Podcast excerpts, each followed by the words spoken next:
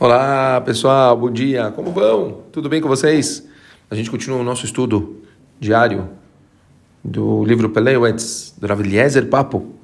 Estamos na letra Mem e a palavra de hoje chama-se Matan. Matan, com M. Matan, a tradução seria presente, doação. Olhem que interessante o que fala o Rav Papo. Se o Todo-Poderoso aumenta seus ganhos, você deve aumentar suas doações para os pobres e estudiosos.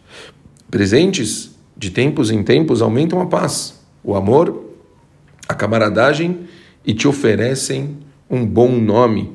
Interessante. Quer dizer, quanto mais você consegue se preocupar em ajudar pessoas, sempre a gente vai estar trazendo cada vez mais amor para o mundo, né? O famoso conceito de Tselem Elohim, reflexo de Hashem. A gente se comporta com amor, com bondade, do mesmo jeito que a Kadosh Baruch Hu faz isso com a gente. Esmolas devem ser dadas não somente para os Yehudim. Olha que interessante. O Talmud recorda diversos casos onde pessoas agiram gentilmente com não Yehudim desamparados que terminaram por subir ao poder e por isso ajudaram o povo Yehudi. Use o bom senso quando der caridade. Não seja avarento nem perdulário. Não se comprometa a dar determinada, a determinada pessoa a mesma quantia de dinheiro regularmente pois você poderá vir a se encontrar numa situação em que não será fácil cumprir o que você se comprometeu.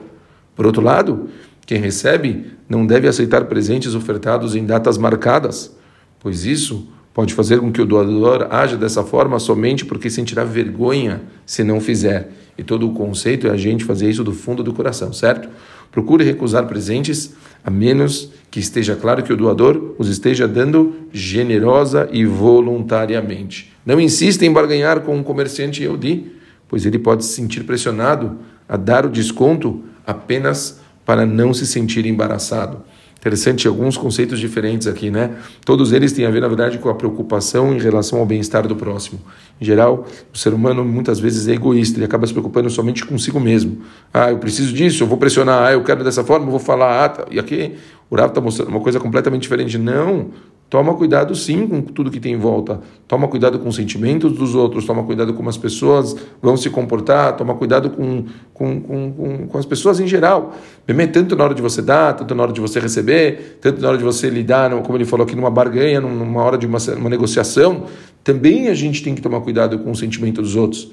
Então, é, a gente está entrando mais um pouquinho aqui em Rodesh Elul, quanto a gente tem que se preocupar com esse conceito do outro, né? A gente já viu, infelizmente, nossa história tantas vezes que é, a Messias sofreu tantas dificuldades porque, infelizmente, as pessoas tinham problemas de relacionamentos. Temos que nos trabalhar muito e desencanar e abrir mão e relevar e ficar uma boa com todo mundo. Tá bom, pessoal? É esse conceito, é isso. A gente continua amanhã. Um beijo grande para todo mundo e valeu!